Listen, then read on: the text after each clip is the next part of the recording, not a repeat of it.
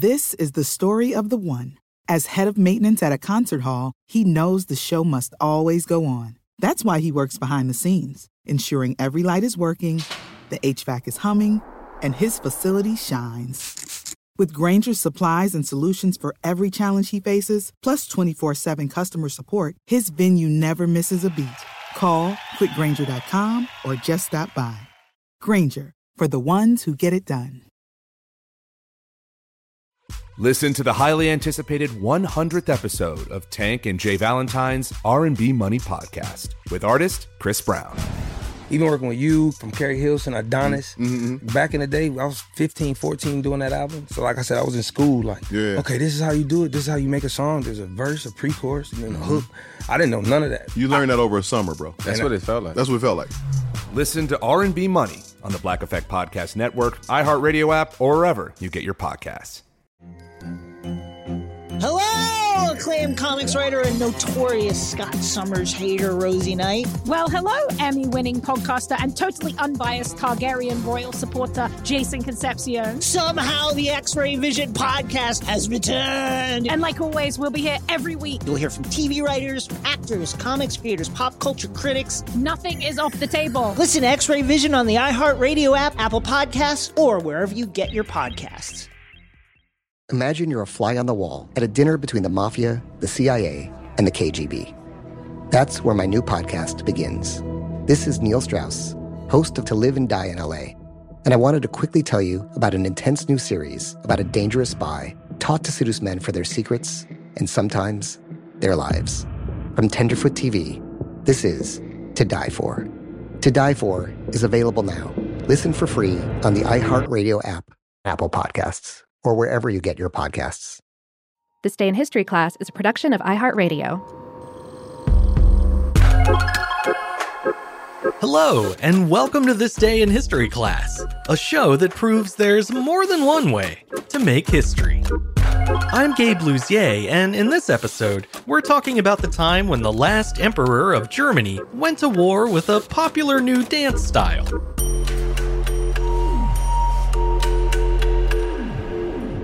The day was November 17th, 1913.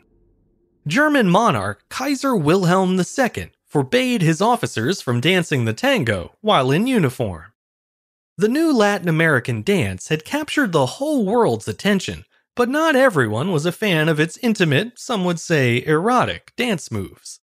For instance, when upper class Germans began dancing cheek to cheek at state dinners, Kaiser Wilhelm was disgusted.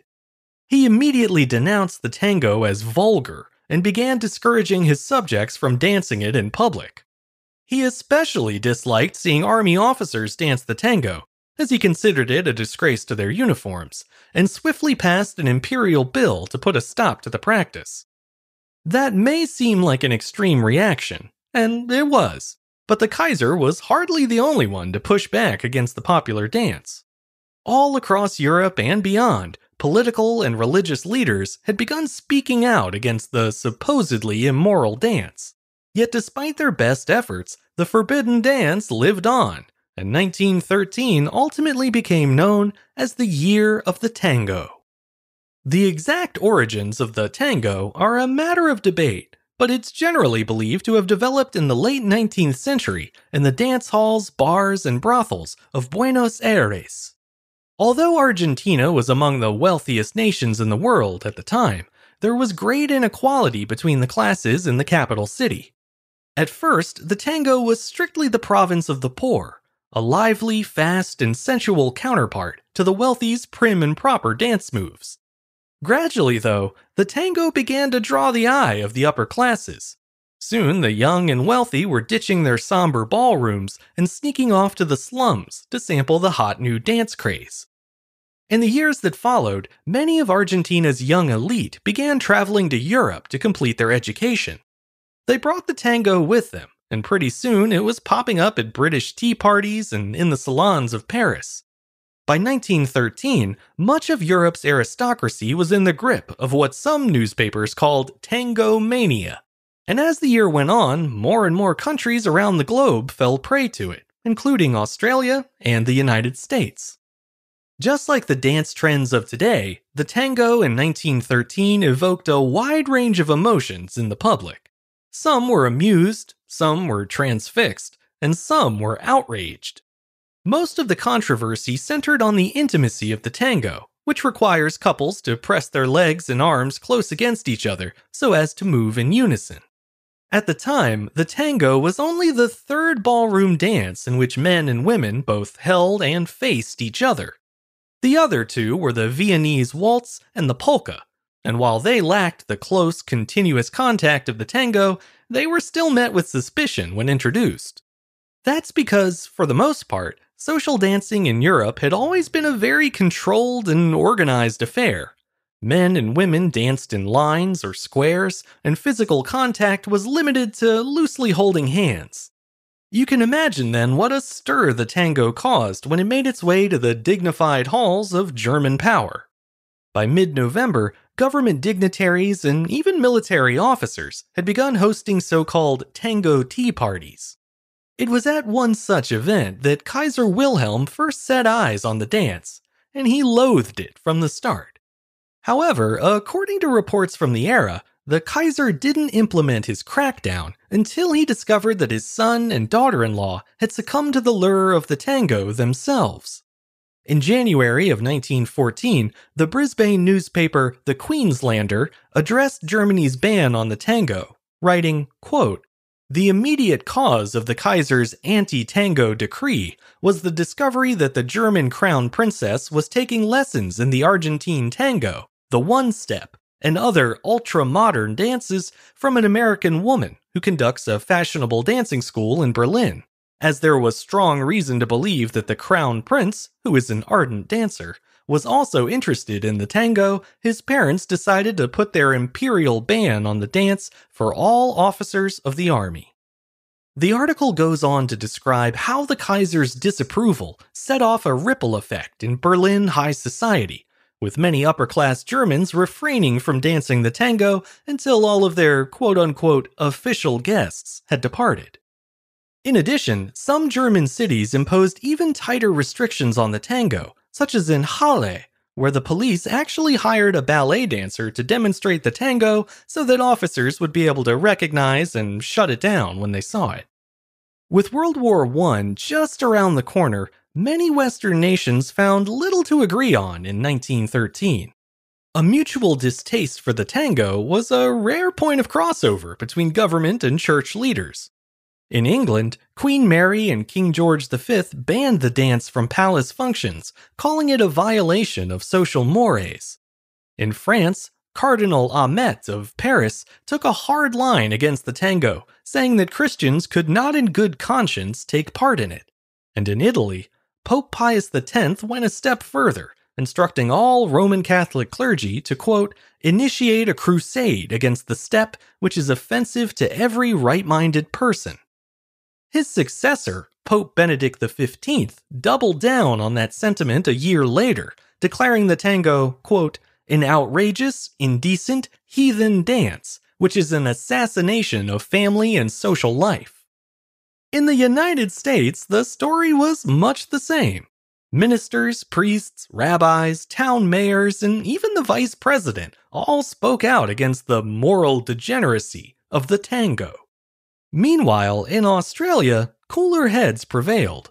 There was no widespread panic about the tango's potential impact on morality and public decency, and most people seemed to recognize the trend for what it was a fun, provocative dance that wasn't nearly as scandalous as other countries seemed to think.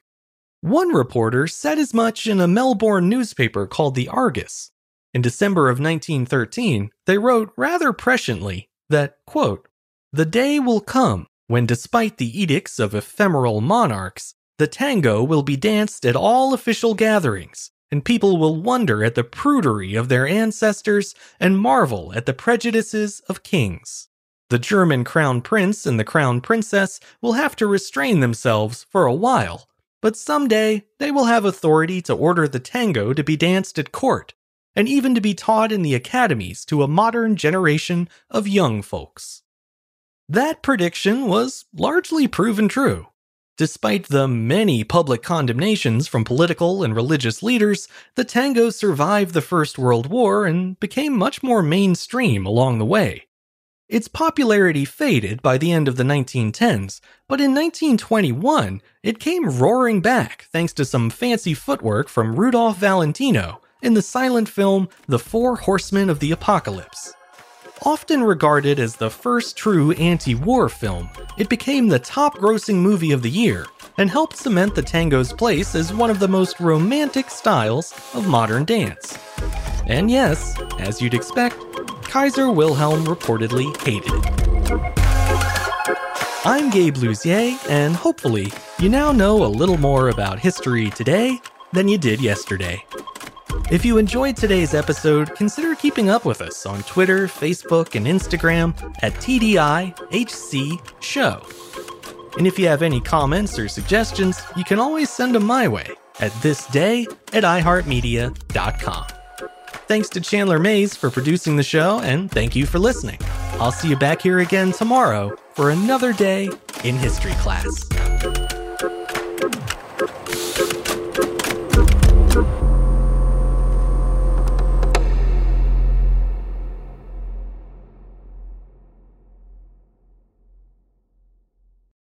Listen to the highly anticipated 100th episode of Tank and Jay Valentine's R&B Money podcast with artist Chris Brown.